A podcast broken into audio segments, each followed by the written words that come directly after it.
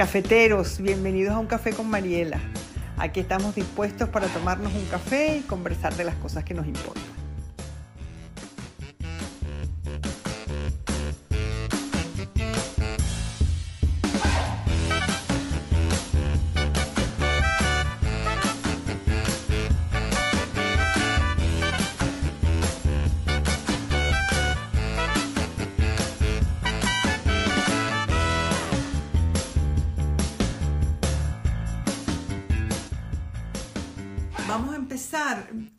Quienes me conocen, quienes siguen mi. eh, quienes han visto mi, mi presentación en Instagram o mi página web o qué sé yo, siempre digo que yo soy una psicoanalista que lee y escribe libros. No me gusta llamarme escritora, siempre lo digo. Y no me gusta llamarme escritora no es por una pose, es porque soy muy lectora. Entonces cuando uno lee mucho, uno puede distinguir entre alguien que escribe libros, que los escribe bien, y entre alguien que hace literatura. Eso es ser escritor. Bueno, eh, hoy yo les voy a leer un poema de alguien que hace literatura. Eh, el problema se llama Core, el poema se llama Core. Y el problema también se llama Core, porque esto de la parte Core, ¿se acuerdan que hablamos de Perséfone? que, al de Demeter, que es la madre, ¿verdad? Que tiene su hija Core, que mientras que es hija es Core, y que cuando Hades se la roba y se la lleva al reino de los infiernos, se convierte en Perséfone. Que, y que hablamos de la importancia de ese cambio de nombre entre Core y Perséfone, que no era em, ni relevante ni casual, ¿verdad? Que es un cambio de lugar de la niña pegada a la mamá a la mujer que ya tiene un lugar en un hombre, junto a un hombre o, junto, o tiene una vida sexual propia o una vida adulta propia. Les leo el poema de Core. ¿Cómo entra la oscuridad en la habitación de la niña? Esto lo vimos el primer día. La oscuridad en la habitación de la niña llega y entra desde el primer momento en que ella nace. Se lo vimos en, el, prier- en, el- en la, la historia haitiana esta, en donde cuando la madre tenía una hija, todo quedaba a oscuras, ¿verdad? No había una luz que informara que lo- aquello que había nacido había sido, había sido un hombre. O sea, había una oscuridad que dejaba a la madre en las tinieblas abrazada a su hija, ¿verdad? Así que así entra la oscuridad en la habitación de la niña. Cuando despierta rígida, a mitad de su nombre, de su noche, presume, sabe que una bestia se despereza, apesta, acecha debajo de su cama. ¿Quién es esa bestia? Si hablamos de Core, sabemos que esa bestia es Demeter. Y ah, apesta porque lleva años pegada a ella, años escondida debajo de esa cama, ¿verdad? Y acecha desde debajo de la cama. A eso temerá toda su vida. ¿A qué temerá Core toda su vida? Se pregunta el lector. Y la poeta responde, ignorando, no sabe la poeta qué es lo que temerá toda la vida, ¿verdad? Y se pregunta si es. Si el oprobio reside en que la bestia trepe hasta su cuerpo, es decir, que suba a su cama y se la trague y no la deje crecer y convertirse en Perséfone, o en que desista, es decir, que la ignore. Esta es la, ni- la lucha de una niña core respecto a una madre de Demeter. Es decir, la dependencia es tal y es tan intensa y tan estrecha que hay eh, situaciones, momentos en que una niña core prefiere renunciar a su papel de mujer Perséfone, ¿verdad? Con tal de complacer a la madre, con tal de mantenerse pegada a la madre, con tal de que la madre no desista, de que ese eh, monstruo que está debajo de la cama no desista. Bueno, este es un poema de Corina Michelena. Corina Michelena es mi hermana, es poeta y ella sí es escritora. Yo siempre digo que yo soy la que vende libros, pero la escritora es ella, como habrán podido observar. Bueno, me encanta haber podido empezar leyéndoles un poema porque siempre hay algo de literatura que les cuento. Ahora vamos a hablar un poquito de psicoanálisis. Les voy a contar, no se asusten. Eh, les voy a, contar unas primeras eh, ideas de Freud en uno de sus artículos sobre la feminidad. Es un artículo que él escribe en 1931 que se llama Sobre la sexualidad femenina. Y me parece importantísimo porque, a ver, Freud era genial, Freud no daba nada por sentado, Freud siguió estudiando, preguntándose cosas, dudando de cosas hasta el último momento de su vida. Y Freud tenía, a mí me parece, que Freud tenía un respeto muy particular por la mujer. Es decir, en las histéricas de los comienzos, Freud las escuchó, las oyó, les hizo caso. Las histéricas fueron las que le dijeron, doctor, déjeme hablar a mí. Doctor, para mí venir y hablar es suficiente. Yo necesito que usted me escuche. Y Freud les hizo caso. Y eh, a sus colegas mujeres las respetaba mm, tremendamente y les dio un lugar eh, importante dentro de los grupos de los miércoles, de cuando estudiaban. Em, Freud en este artículo dice que, bueno, que la madre efectivamente es el primer objeto de amor tanto para la niña como para el niño. Eso lo vimos ya la semana pasada, todo lo que significa ser ese primer objeto de amor, ese primer, primer amor, ese amor desesperado y loco. Em, y cómo mm, el Edipo se supone que consiste en que el niño o la niña se despega de ese primer amor y se pega al sexo opuesto. ¿Ok?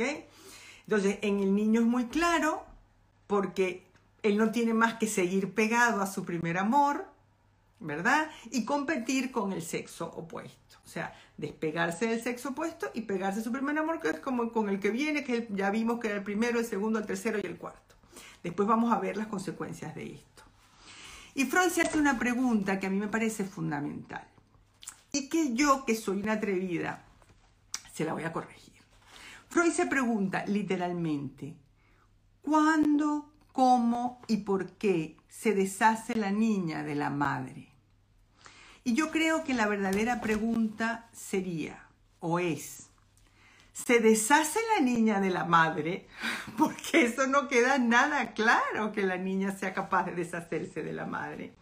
Freud trata de penetrar en esta zona, ¿verdad? Oscura y sale con los trastos en la cabeza como todo, sale confuso como entró, con la mayor incógnita dispuesta a ser descifrada, ¿verdad? Es decir, ¿cuánto dura esa etapa de ligazón madre-hija? ¿Cuánto dura? ¿Y qué intensidad tiene? Es decir, ¿cuánto dura? Yo me atrevería a responderle a Freud, ay, mi amor, toda la vida. Toda la vida, la intensidad. La... ¿Y cuál es la intensidad? Pues la máxima. Por la máxima, para bien o para mal, es la máxima. O sea, a nosotros nos marca esa relación con la madre de una forma indeleble, de una forma eh, insoslayable. O sea, estamos ahí marcadas por esa de meter patos lo siempre. Esa fase predípica, ese primer amor, en la mujer tiene mayor importancia, dice Freud, que en el hombre. Y además es más difícil de distinguir de una segunda, porque es como si esa primera ligación permaneciera y se extendiera a lo largo de los años, ¿verdad? Para la niña, esta etapa, en esta etapa, dice Freud una cosa que a mí me encanta. El padre no es más que un amor molesto, que ese es el título de un libro de Elena Ferrante, y ella lo saca de Freud. El padre no es más que un amor molesto, que un rival fastidioso. De manera que lo verdaderamente eh, importante sigue siendo la relación con la madre. Y dice Freud que esta etapa primigenia, esta, esta etapa que él llama predípica, pero que nos dura toda la vida, hasta que somos viejas y que tenemos canas, pero aunque no las pintemos. Es una etapa, él dice que es difícil de asir, que es antigua, que es vaga, que es apenas reanimable, que es oscura. Otra vez la oscuridad, otra vez la dificultad. Con eso no las tenemos que ver nosotras, así que somos unas supervivientes de esos vínculos así estrechos. Y entonces le voy a decir una frase de Freud, que es una frase que todos los psicoanalistas repetimos como loros, como si supiéramos lo que significa. Y yo les voy a explicar lo que significa, porque aquí estamos para contarnos los cuentos con detalle. Dice Freud, El descubrimiento de la intensidad y duración de esa primera pasión madre-hija, que ya vimos que la intensidad es máxima y la duración viene siendo como eterna, tiene el efecto sorpresa, o tuvo para los psicoanalistas, o tuvo para él el efecto sorpresa, que produjo en la cultura universal, ¿verdad? El descubrimiento de la cultura minoico-micénica bajo la griega. Bueno, nosotros los psicoanalistas repetimos esto como si supiéramos de qué estamos hablando cuando hablamos de la cultura minoico-micénica, cuando hablamos de la cultura griega, etcétera, etcétera. Pero yo como esto lo hago a mi manera y a mi gusto. Se fastidiaron. Entonces les voy a contar cómo fue ese descubrimiento, porque es que es una historia tan bonita que tiene poco que ver con las madres y las hijas, pero después vamos a ver que sí tiene que ver. Eh, durante hasta el siglo, entradísimo siglo XIX, se pensaba que esta historia de Homero pues era pura fantasía, todo lo que él contaba de la Ilíada y la Odisea había sido pura fantasía, eran razones fantásticas, míticas, y qué bueno, y que mira qué bonito, y mira qué interesante, y mira qué manera de entender eh, la vida tenían estos griegos, ¿verdad? Pero eh, nadie había encontrado ningún lugar que se ajustara a las descripciones de Troya y de la, la muralla de Troya, de la muralla de Troya y de la puerta de la muralla de Troya y de todos los detalles del, eh, palacio de Príamo, etcétera, que describe eh, Ulises en la Ilíada, nadie había encontrado ningún emplazamiento que se correspondiera con esa descripción. Hasta que llegó un alemán, que era un genio, verdaderamente era un genio. Pero un genio, no solamente era un genio, sino un genio loco de pasión se llamaba Heinrich Schliemann. Heinrich Schliemann era un alemán, hijo de un clérigo, un clérigo pobre, pero que era un apasionado de Homero. Entonces, desde que eh, Heinrich era, desde que Schliemann, que es como se le conoce, desde que Schliemann era pequeño, su padre le leía eh, mm, trozos de la Ilíada y le hablaba de Héctor y le hablaba de Aquiles y le hablaba de estos héroes y de esta guerra eh, que duró tantísimo tiempo y que donde el heroísmo era algo tan importante, ¿no? Y le explicaba que, bueno, que esto era una historia fantástica. A los siete años le regaló una historia universal, ilustrada. Y en esa historia universal ilustrada, el niñito este de siete años vio una imagen de la muralla de Troya con la puerta de Troya y creo que era Eneas tratando de, de huir, etcétera, etcétera. Y va y le dice al papá, papá, mira, esto existe esto sí está retratado aquí, es porque esto existe. Y el papá le dice, no, mi amor, eso es, es que lo pintaron así porque se lo imaginan que es así. Eso no es que no, si aquí sale dibujado, es que esto existe. Esta certeza que este niño adquirió a los siete años lo iba a guiar el resto de su vida. Pero es que es fascinante la historia porque siempre estuvo obsesionado con Troya y leía una y otra y otra vez la Ilíada, ¿verdad? Era un hombre brillante. Eh, en muy poco tiempo y él solo aprendió no sé cuántos idiomas, parece que hablaba alrededor de 15 idiomas. Y como era brillante, bueno, pues se dedicó, empezó desde abajo, porque era hijo de un clérigo pobre, empezó desde abajo, pero se hizo millonario se hizo millonario y cuando ya eh, se había casado, no le había ido bien el matrimonio, qué sé yo, y una vez eh, tenía ya cuarenta y tantos años, se jubiló porque ya no necesitaba ganar más dinero y decidió que lo que él iba a hacer era dedicar su vida a encontrar el enclave donde se había producido eh, la Ilíada y el enclave del Palacio de Príamo y de la, y de la ciudad de Troya le escribió a un obispo amigo de él que vivía en Grecia y le dijo, ay, por favor, necesito que me busques una mujer. La necesito, mira, guapa, con aspecto griego, porque quiero que sea griega. Quiero que le interese la Ilíada, la Odisea, que sepa de poesía griega, que sepa de todas estas cosas. Búscame una mujer y que sea cariñosa, por favor, porque la otra que me encontré era una cuaima, era insoportable y no había quien la aguantara. Entonces el obispo le buscó una que se llamaba Sofía, una chica de 16 años. Bueno, se casó la muchachita de 16 años, que era una apasionada eh, de la literatura y qué sé yo, se casó con su Heinrich, con su alemán.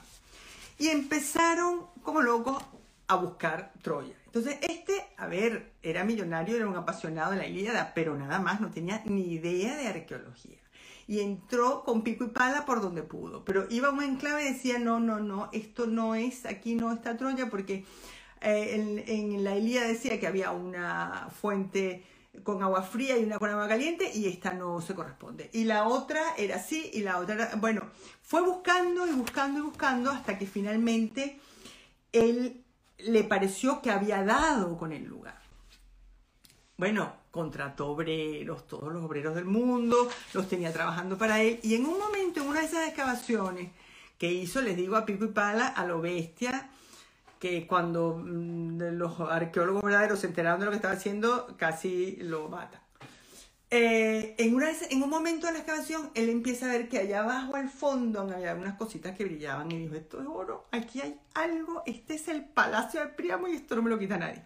Entonces le dijo a la mujer, mira, vamos a despachar a todos estos obreros, vamos a decirles que hoy es mi cumpleaños y que se vayan todos Dice, no, pero si hoy no es tu cumpleaños, vamos a decirles que hoy es mi cumpleaños y que para celebrar el cumpleaños que se vayan todos. Bueno, se fueron todos y ellos dos solos bajaron eh, a excavar y descubrieron un tesoro extraordinario, de oro, de piezas extraordinarias, extraordinarias, que fueron guardando en el chal de ella, eso lo cuenta muy bonito en el libro el que lo leí, que fue un capítulo que me mandó un amigo, Pancho Tortoledo, que estará oyéndonos, espero yo.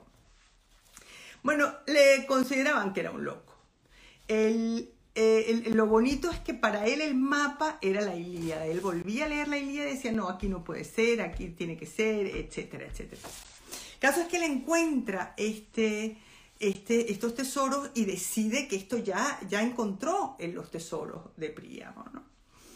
Eh, y él cuenta en un libro que escribió como de 800 páginas donde eh, relata toda, todo su periplo, dice, en los estratos inferiores todo era confusión.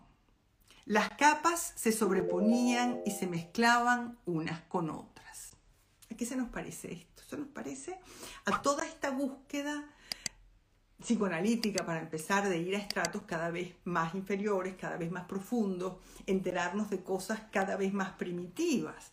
Y cómo es allí, en esa profundidad, donde Freud descubre la permanencia, la vigencia de la relación primigenia entre la madre y la hija, que es como que ha sido intocada, que es como que ha permanecido con la misma intensidad de los primeros meses. El caso es que se descubren esto él empezó en 1870 creo que fue que empezó él. Él empezó en 1870 a hacer estas excavaciones.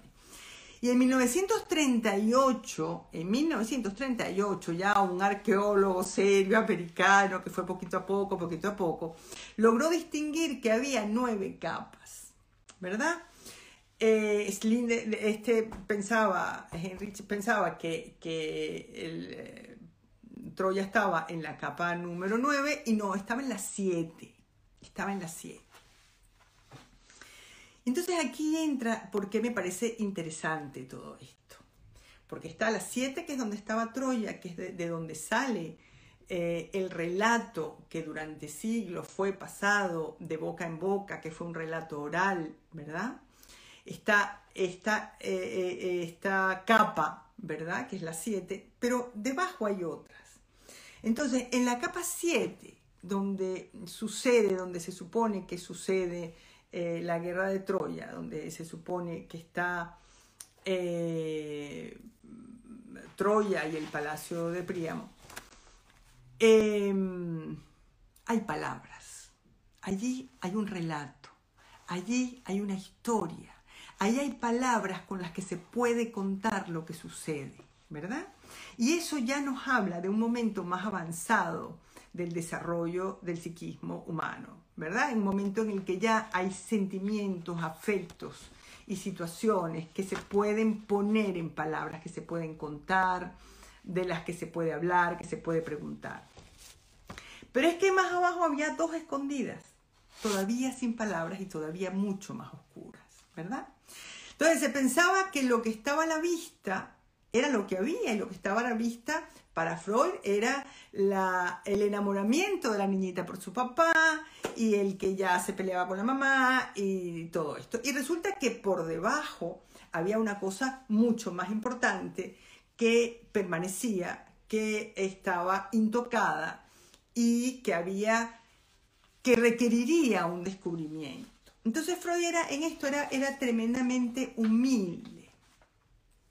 Él reconoce públicamente que las analistas mujeres deben ser las que sean capaces de hurgar en esta fase, porque él no era capaz. Él decía, bueno, yo creo que es que las mujeres que yo he analizado conmigo establecen una relación distinta porque yo soy hombre. Tal vez con otras analistas mujeres puedan mostrar esa intensidad y, quienes las analizan, quienes las estudian, quienes las escuchan, puedan comprender en qué consiste eh, esta ligazón eh, tan difícil de soltar y que marca tanto a cualquier niña, a cualquier mujer.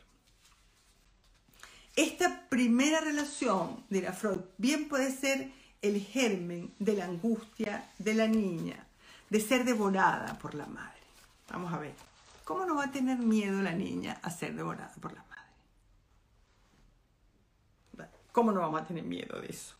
A ver, la madre te dice a la niña, al niño no sé qué cosas le dirá, le dirá otras cosas, pero a la niña le dice, te quiero para mí, te quiero mía, te quiero como yo. Yo no sé si, eh, eh, si esto eh, que les voy a decir se dice aquí en España solamente, pero aquí muchas mamás dicen de su hija pequeña, ella es mi mini yo. Es decir, ella es una réplica mía, exacta, es como yo. Entonces, em, la madre em, es perfecta, es completa y a la vez es, incompleta y te necesita y acuérdense de meter sufriendo mi hija, mi hija, por favor, por favor. Entonces está la madre, tienes que ser como yo, deja ya de imitarme, mi amor, ya está bien. Eh, tienes que ser mejor que yo y cumplir con los sueños que yo no he cumplido. Pero ni se te ocurra superarme porque aquí la reina de la historia soy yo. Eh, tienes que cuidar de mí porque para eso eres mi hija. Entonces allí se vuelven a cambiar los papeles. Acuérdense del poema que leímos el primer día, en donde madre, hija y abuela el caso de Candela, ¿verdad? Cómo esos tres papeles se van intercambiando y en un momento es como que la nieta tiene que ocupar el lugar de la abuela, que es la madre de su madre, o sea, porque en algún momento la hija tiene que hacer de madre de su madre y tiene que cuidarla porque la madre la requiere, la necesita, le exige. Y, y aquí esto está marcado siempre por la insuficiencia, siempre por el reclamo, por el reclamo mutuo. O sea, ni la hija es lo que la madre esperaba, ni la madre es como la niña quería. Y allí hay como una insatisfacción que las une a las dos, que las une para bien, que las une para mal. A ver, esto no es imposible de desatar, pero hay cosas que marcan, mm, yo creo que lo, importante de este vínculo, eh, como decíamos al principio, es la complejidad y la intensidad. De este descubrimiento, Freud descubre que la civilización griega, es decir, lo que se ve, la relación de la niña con su papá y su enamoramiento, no es más que una fachada que esconde lo verdaderamente intenso. ¿verdad? Que es lo que está debajo, que es esa relación primigenia con la madre que todavía no ha cambiado. Eh, pero bueno, en todas estas historias de, la niña con la mamá, ¿verdad? Que tienes que ser como yo, que tienes que ser distinta, que tienes que parecerte a mí, que tienes que cumplir mis sueños, que no me imites tanto, que y vas a salir así y como, bueno, aquí estamos nosotras desesperadas que no sabemos si nos podemos parecer a ella, si no, si tenemos que ser distintas, si nos tenemos que diferenciar en aquella cola del baño, imposible determinar, que no termina nunca, y mientras que los hombres entran y salen entran y salen de su baño, porque esto es así. O sea, así como entran y salen del baño, ya saben, flechita para arriba, flechita para abajo. Para nosotros la cola para llegar a, la, a ser mujer es tan larga, como tan larga, tan complicada y tan necesitada de otras mujeres alrededor, ¿verdad? Porque hacemos grandes amistades en esa cola para entrar para el baño que, eh, que, se parece a las colas que hacemos en los aeropuertos, a las colas que hacemos en los teatros, en el cine o, o, en cualquier lugar público, ¿verdad? Entonces, y cuando llegamos al, al, baño, finalmente llegamos al baño, vemos a la de al lado y decimos, ay, dime tú, me encanta tu color de pintura de boca, dime cómo es huele rico tu perfume, ¿cómo se llama? Oye, ¿le puedo tomar foto a tus botas? Dime dónde las compraste. Y así vamos, así vamos buscando modelos de identificación, ¿verdad? Por eso son tan importantes para nosotras las amigas, que de eso hemos hablado, y por eso es tan importante para nosotras la otra, porque tiene que haber en alguna parte una otra que sí sabe cómo es ser mujer y que nos lo va a enseñar, porque con la mamá no nos enteramos de nada. Y no nos enteramos de nada porque es complejo la cosa. Ya es que la cosa es complicada, no es sencilla. Es decir, teníamos a una mamá de Meter, ¿ok? A una hija Core, que solamente es hija. Teníamos a una hija Perséfone, que se ha convertido en mujer. Bueno, Perséfone no es madre, ¿verdad? Demeter es solo madre. Es una mujer que es solo entonces, una mujer que es solo madre no sabría cómo enseñarle a su hija Core a ser mujer. Por eso Core tiene que ser raptada y aprende a ser mujer a su manera. Perséfone, por su parte, es solo mujer. Perséfone no es madre. Entonces, de nuevo, vemos aquí esta distinción. Es decir, Core quiere que su madre solo sea madre. Y cuando sube de los infiernos en primavera, estar con su mamá es mamá, hija, hija, mamá, etc. Tanto a la niña como al varón nos cuesta ver a la mamá, a la mamá de los comienzos, como una mujer sexuada. Y a la misma mamá le cuesta muchas veces mantener su estatus de mujer sexuada, de mujer que se enamora de un hombre, eh, junto con la maternidad. Todo esto de que una mujer no se realiza hasta que no tiene un hijo, eso no es verdad. Muchas veces para la mujer, maternidad y mujeritud, digamos, y su feminidad o su sexualidad, incluso van separadas. Es decir, una mujer tiene un hijo, entonces se dedica al hijo en carne, eh, cuerpo, alma y corazón y deja un poco de lado otras cosas hasta que finalmente las puede tomar, etc. Pero es como que para los hijos sigue siendo Demeter. Entonces, a mí se me ocurría la frase esta, porque madre solo hay una y a ti te encontré en la calle, ¿verdad? Que esa es la separación que hacemos de la mamá. Porque madre solo hay una. ¿Quién es la madre? Demeter. Eva. ¿Se acuerdan de Eva y Lili? La madre pura. Esa es la madre. Porque madre solo hay una. Y tiene que ser pura y buena y santa. Y a ti te encontré en la calle. ¿A quién encontramos en la calle? A Perséfone, que es una mujer que no tiene hijos. A Lilith, que es una casquivana. Y a la mujer puta, digamos, ¿no? Este, este, en, esta eh, polarización que se hace de la figura de la madre o que se hace de la figura de la mujer. Clitemnestra, por ejemplo, eh, la hija de Electra, que bueno, la madre de Electra, perdón, eh, y Gertrudis, la madre de Hamlet, cuando se muestran sexuadas, es decir, cuando cada una de ellas tiene un amante y demuestra que su feminidad o su sexualidad está por encima de la mm, fidelidad, digamos, al padre, eh, al hijo, etc., eh, bueno, despierta una sensación, en, eh, un horror en los hijos espantoso. Entonces, los hijos de Clitemnestra pues van y lo que viene siendo la asesinan y Hamlet hace tres cuartos de lo mismo. Está todo el tiempo con la cantaleta, vete al convento, vete al convento, vete al convento y la... Ah, y termina matándola, porque no puede soportar la mujer, porque eso lo perturba, porque tiene que ser solo de meter, solo madre, solo para él, único. Entonces, si esto es difícil para un varón, para una mujer lo viene siendo más. Vamos a ver cómo y por qué. Es decir, en, el desarrollo del varón, en la identificación con el padre viene siendo más sencilla. ¿Por qué? A ver, el niño tiene a su madre de los comienzos, al primer amor, de esa gran intensidad. Después es como que la empieza a ver con otros ojos, pero ahí está el papá. Ahí está el papá, que acuérdense, flechita para arriba, flechita para abajo, flechita tamaño esto, tamaño aquello. El papá le dice, mira, amor, mi flechita viene siendo más larga que la tuya y cuida tu flechita porque esa mujer es mía, porque yo la vi primero y porque cualquier cosa voy y te la corto. O si no, vas a tener que sacarte los ojos porque estar con la mamá es muy feo, eso es incesto y te va a tocar sacarte los ojos como Edipo. Porque eso es feísimo, eso no se hace.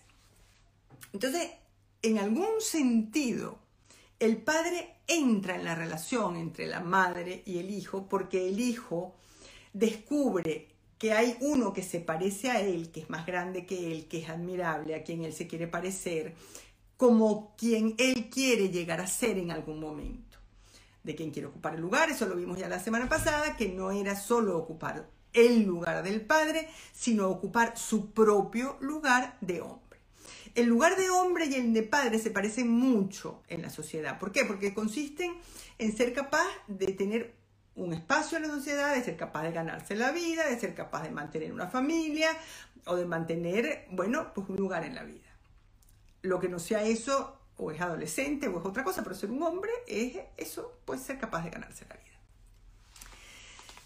Entonces el hombre tiene la suerte de que el, padre lo separa y le dice, mira, si tú quieres ser un hombre, vas a tener que buscarte a otra mujer. Y el hombre dice, ay, perfecto, porque así mi madre sigue siendo Demeter, sigue siendo solo madre, y yo o me busco otra Demeter que me cuide y me mime y me atienda y me consienta, como me gusta a mí que me consentía mi mamá y que me prepare las hallacas y que me prepare la tortilla de patatas igualita como me la hacía mi mamá, que eso es lo bueno.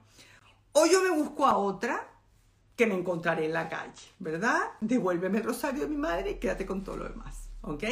Entonces está esa división entre, porque madre solo hay una y a ti te encontré en la calle. En el caso de la mujer, no. En el caso de la mujer, el hombre como que apenas pinta nada. ¿Por qué? Porque la relación madre-hija no despierta suspicacia, porque de ahí no van a ser ningún niño con cola de cerdo como en 100 años de soledad. Porque ese incesto, porque también incestuoso, ese, ese empegostamiento así que tenemos, eh, como que está bien visto. Como, eh, por ejemplo, eh, como está bien visto, también nadie, no, no, estamos acostumbrados a, que un hombre le diga a otro, ay, acompáñame al baño desde un restaurante. O sea, estamos en un bar tomándonos una copa, una caña o una cervecita, una cosa, y pero nosotras no vamos solas al baño ni locas. ¿Para qué vas sola para el baño? Con lo divertido que es con la amiga. Y como sabes que tienes que hacer cola, pues entonces ya de una vez vas con la amiga y vas conversando y vas no sé qué y te haces amiga de las dos de adelante y gran cosa. Entonces, esa comunidad, esa cercanía, esa falta de, de, pudor prácticamente que tenemos entre las mujeres, esa, esa eh, comodidad que tenemos tantas veces, mm, es como, como si fuera natural, como que no despierta ninguna mm, suspicacia. Tanto que yo creo que, que las mujeres homosexuales, homosexuales femeninas, han sufrido menos porque su homosexualidad ha pasado más por debajo de la mesa, ¿no? Como dice la canción de Mecano, nada tiene de especial dos mujeres que se dan la mano. Este, otra cosa es cuando se la dan debajo de la mesa, dice Mecano, ¿verdad? Entonces, eh, a ver, esto es importante decirlo porque, a ver, nosotras tenemos una vena, eh, todos tenemos una vena bisexual, todos, hombres y mujeres, tenemos, partimos de una base bisexual. Eh, nos pueden gustar los hombres, las mujeres, porque tenemos mamá y tenemos papá, y nos enamoramos del uno, de la otra, de no sé cuánto, y todos partimos de esa base. Después vamos eligiendo según las vicisitudes de la vida, ¿ok? Pero para nosotras la vida homosexual es, más intensa. Y no me refiero solamente a la elección de pareja, me refiero a, a lo que hemos hablado de la intensidad de la amistad entre las mujeres, de la importancia de la amistad entre las mujeres y cómo también nos une una vena homosexual en un cierto sentido a la otra, es decir, a la rival, a la que admiramos, aquella como la que queremos ser, aquella que es como un eh, ejemplo eh, para nosotras o como un modelo de identificación o a la mm, y la otra puede ser como hemos dicho la influencer de moda la vecina rubia pues eh, no sé quien quiera que sea la influencer de tu preferencia no em, entonces yo creo que esta diferencia entre los niños y las niñas es de una enorme importancia. Es decir esta diferencia entre que al niño se le encuentra una prohibición, una ley que le dice tú no puedes quedarte con tu madre, porque tu madre ya es de otro y lo que saldría de allí es incestuoso y es peligroso y eso no se hace y el incesto está prohibido, está muy feo lo del incesto. Sin embargo, entre mujer y mujer no hay una prohibición semejante. Entonces, nosotras nos dejan ahí en pegostadita en la oscuridad con el monstruo debajo de la cama que decía el poema de Core. Eh, y lo tenemos en ese sentido más complicado, más complejo. Eh, otra cosa que me han pedido que hablara es de la, mm, que es importante mencionar, la madre narcisista, ¿verdad? Que es una madre que lo tiene todo, que lo sabe todo, que no necesita nada. Yo recuerdo que yo tenía una paciente que decía, mi madre es Dios. Y esa madre Dios tenía dos hijas y las dos hijas cada una tenía más problemas que la otra, porque es dificilísimo identificarse con Dios, es dificilísimo identificarse con una mujer que lo sabe todo, que lo tiene todo y a la que no le falta de nada.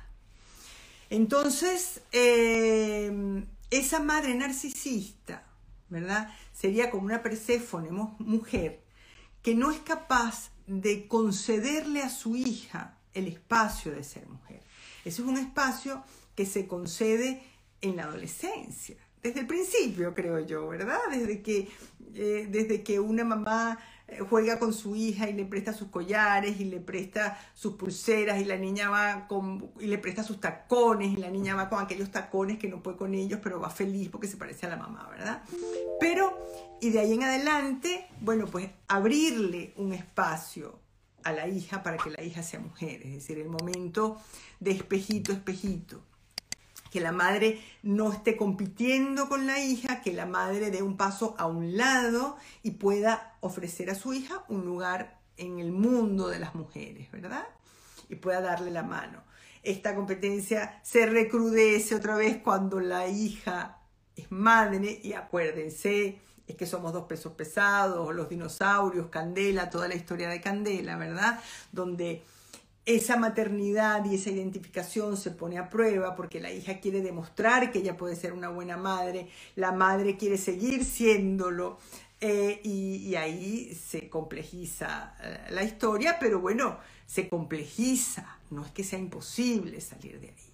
Desde luego, sobrevivir a una madre narcisista, una madre para quien nada es suficiente, es muy difícil sobrevivir a una madre deprimida, a una madre ausente, también es muy difícil, o sea que las mamás también lo tienen muy complicado y a las mamás se les exigen un montón de, de, de matices, ¿verdad? Que no se le van a exigir al papá.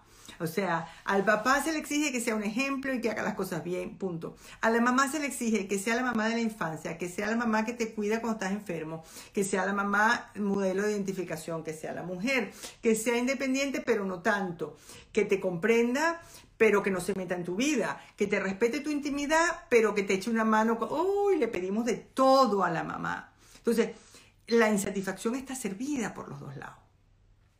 Y, y con eso no las tenemos que ver unas y otras. Entonces, bueno, ya estamos terminando. A ver, preguntas. Vamos a ver si ha, habido alguna pregunta.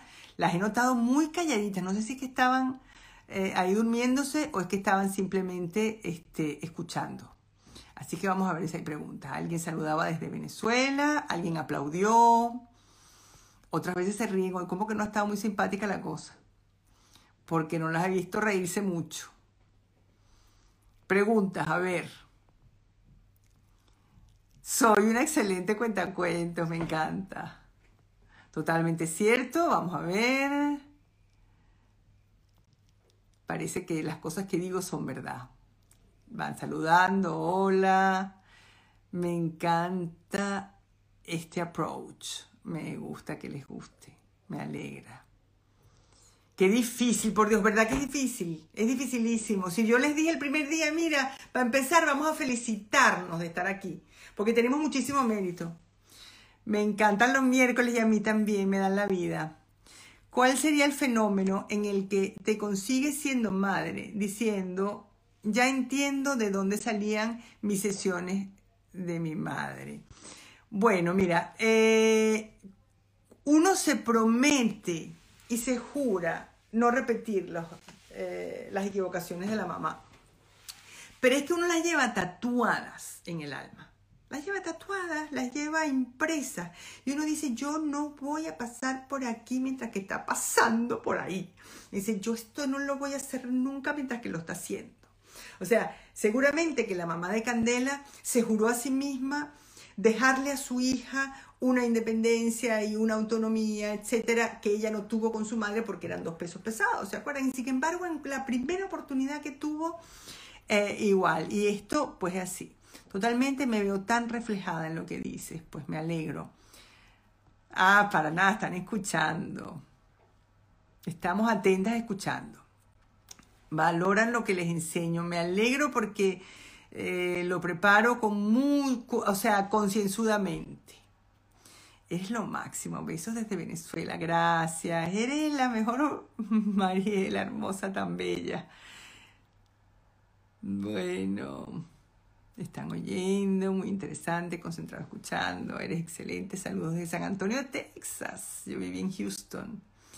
Mi madre me decía que éramos un alma en dos cuerpos. ¡Caray! Éramos un alma en dos cuerpos. Yo tenía una paciente que decía, es que mi alma gemela es mi madre. Y yo, yo detrás del diván con los pelos de punta. Y hasta que ella mm, pudo tolerar tener otras almas gemelas o quedarse sin su alma gemela. Pues sí, las mamás sienten que es una misma alma y hay algo que te venden y que compramos las hijas porque queremos participar del alma de la mamá. Porque el alma de la mamá es lo que nos da la vida y fue lo que nos salvó la vida cuando éramos recién nacidas y es el modelo de identificación y es la más guapa. Dígame usted quién tuvo una mamá fea. Nadie tenía una mamá fea. Desde luego la mía era espectacular, la mía era objetivamente espectacular. En su época fue mi Trujillo, o sea que lo mío no es pasión. Pero verdaderamente todas hemos tenido y, para toda nuestra mamá es la más guapa del universo y nunca ninguna le va a llegar ni a los pies porque la otra era maravillosa. Pues sí, esto no es mm, ninguna tontería. A ver, tenemos mucho que aprender, o más bien entender por qué pasan las cosas, sí. Madres que dicen feas a sus hijas, ¿por qué? Pues sí, imagínate, les dicen feas. Le dicen feas porque ellas necesitan conservar ellas en lugar de la guapa. Entonces, esa es la madre eh, eh, de Blanca Nieves, la madre de Espejito. Espejito, quien es la más guapa del reino. Y les cuesta renunciar a ese papel, les cuesta compartirlo, porque nadie dice que una mujer que permite que su hija sea también una hermosa mujer y que puede disfrutar de la belleza de su hija, tenga que renunciar ella a la suya propia, y menos ahora que, las mujeres estamos en activo, digamos, hasta la tercera edad. O sea, que no nos vamos a, no somos unas viejitas, somos de la tercera edad, pero no se nos nota y estamos en activo. Estamos en el mercado, digamos. Entonces, esa competencia puede ser feroz. Yo soy hija y madre. Y a veces me encuentro con un sándwich entre mi madre y mi hija y es muy difícil. Fin, amor, todo se entiende mejor, pero la dificultad es mucha, sí, Señor, claro que sí. Claro, también cuando uno es madre de una hija, perdona a la mamá porque entiende muchas cosas que pasaron y que sucedieron porque uno está viviendo esa misma dificultad. Y uno entiende lo difícil que es. Pero eso, entender lo difícil que es, es un primer paso. Eso no significa que eso lo va a resolver. O sea, cada mujer tiene que conseguir sus propios caminos, cada mujer tiene que conseguir sus propias maneras de salvarse de esta oscuridad y de buscar su linternita. Necesitamos linternita. Para mí la linternita ha sido la literatura, para mí la Ay, tenía una lista larguísima de libros de literatura, se los digo la próxima vez. Este, para mí la linternita ha sido la literatura, el psicoanálisis. Bueno, yo tengo 200 años de análisis y mis pacientes, mis pacientes me han aclarado montones de cosas y me ha servido. Y yo he escrito mucho sobre mi madre. Ese, ese libro Madres y Hijas no pude, pero, pero he necesitado escribir sobre ella. La otra, la madre, la hija, tal cual. Gracias, extraordinaria. Usualmente se repite lo de la madre, pero en algún momento yo no seguí algunos comportamientos de mi madre y rechazo muchas cosas. Es normal, claro que es normal, claro que es normal. O sea, tú tienes que encontrar tu propio camino, tu propia manera de ser mujer, tu propia manera de ser madre, tu propia manera de preparar arroz con leche. O sea, eh, y a tu forma y a tu manera. Y a lo mejor tu madre preparaba uno que era extraordinario, pero tú vas a preparar el tuyo y tu forma será la que tú puedas y la que tú encuentras y la que tú consigues. Que la sombra de esa madre omnipotente y omnipresente nos deje respirar es una gran cosa.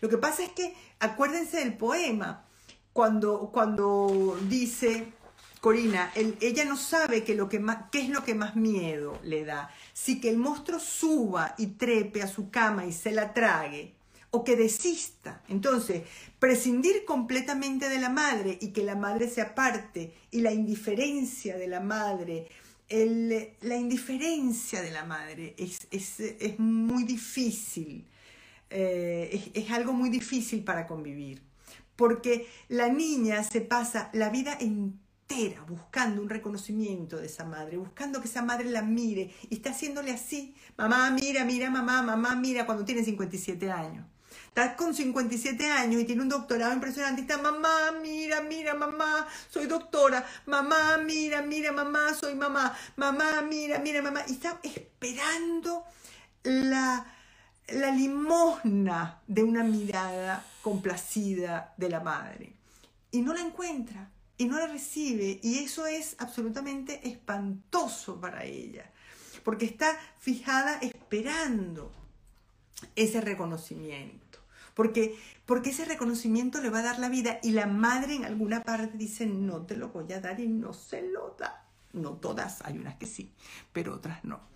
Pero cuando te vuelves madre, pienso que ya las ves menos malas. Claro, por supuesto, porque uno ya uno está, pasa ahí y dice, ay, mira, esto era dificilísimo.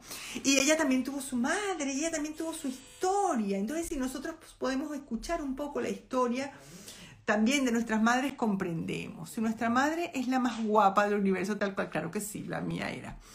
¿Cómo se relaciona la relación madre-hija y los celos con una pareja masculina? Bueno, este, esto es interesantísimo. ¿Por qué? Porque es como que en esa relación madre-hija no hay quien entre. Por eso los hombres odian tanto a la suegra. Porque ahí no, no pueden entrar, ahí no caben, ahí no caben. Y la, la, la hija siempre va a tirar para su molino y siempre mi mamá hace las cosas mejor que la tuya y las cosas se hacen como las hace mi mamá y mi mamá manda a decir y mi mamá dice y la mamá se mete hasta en la sopa y el marido está hasta aquí. Entonces eso es complicado y uno tiene que ser capaz tendría que ser capaz de darle a cada quien su lugar y de discriminar y decir, mira, serás mi mamá, pero este es mi marido y yo con quien vivo viene siendo con él. Y a él decirle, mira, perdóname, pero esta es la mamá que me tocó y es lo que hay. Creo que somos mucho más críticas con nosotras y con nuestras madres que los hombres. Un hombre faldero pegado a las faldas de la madre es todo menos sexy total. Nosotras somos súper críticas y nuestras madres son críticas con nosotros más que con los varones. Fíjense, yo he observado algo que no me atrevo a universalizarlo, pero es como que eh, a los hombres se les venera, pero se les respeta poco en el mundo de mujeres, o sea, en el mundo de las madres, las tías, las abuelas, eh, las hermanas, es como que, bueno, pero los hombres, o sea, las que sabemos de verdad somos nosotras. Y las que vamos a decidir qué se hace somos nosotras.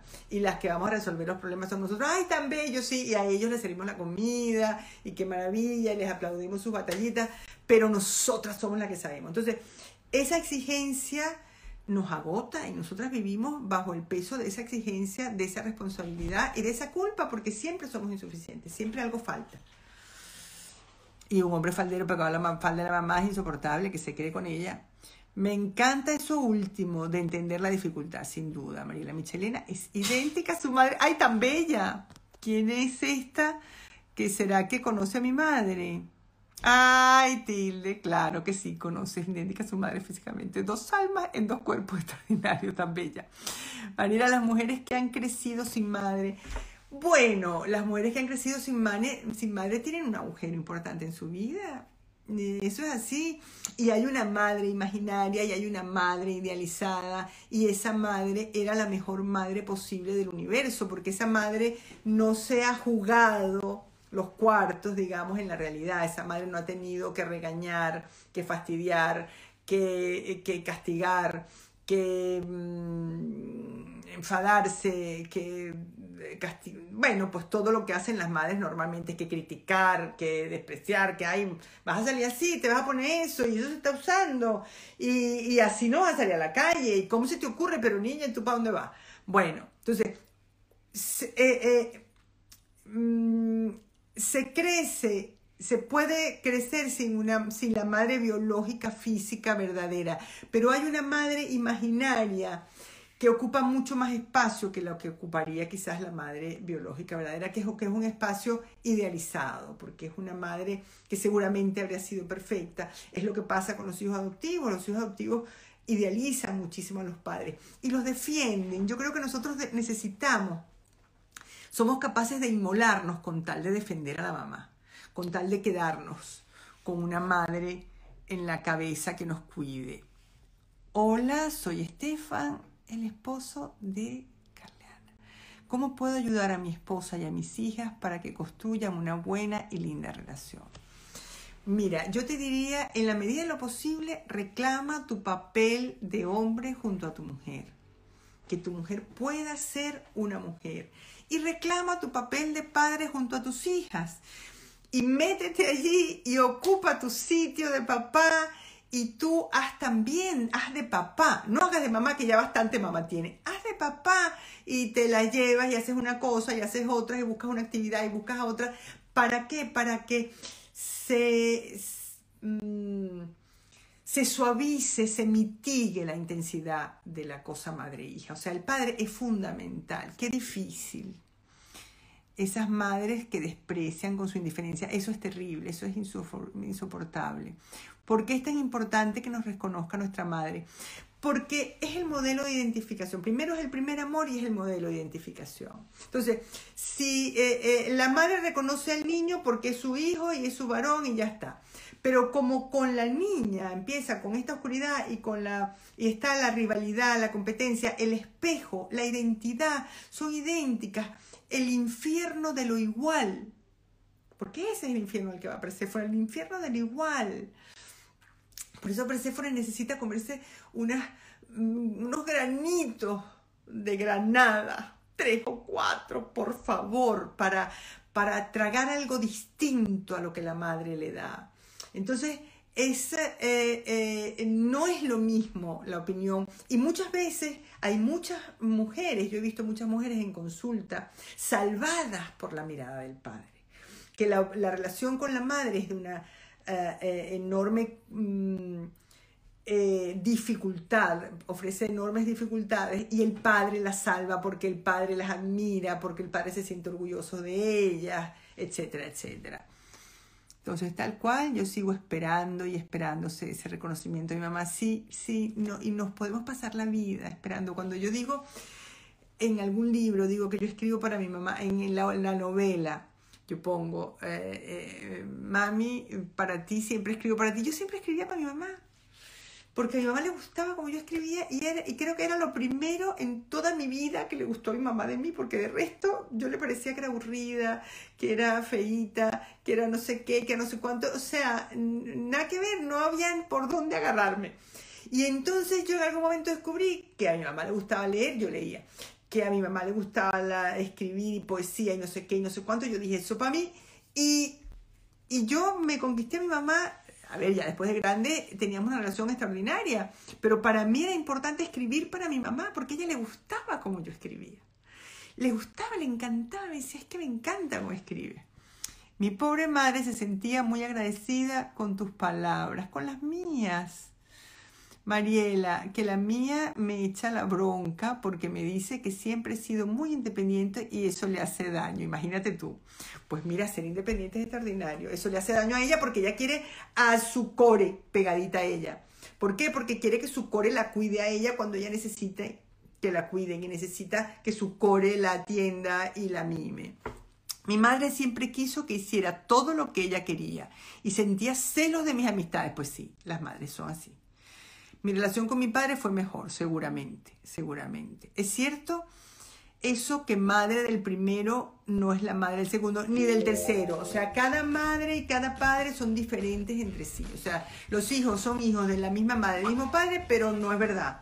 O sea, cada uno, cuando uno habla con los hermanos, cada uno ha tenido una madre y un padre diferente. Bueno, estamos ya sobre la hora.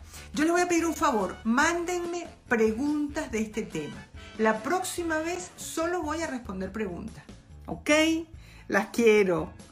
Hasta el próximo miércoles. Nos vemos. Bueno, llegó la hora de despedirnos. Gracias por acompañarme en este café y nos vemos en el próximo. Este espacio ha sido posible gracias a mis cómplices Corina Michelena y al Cubo.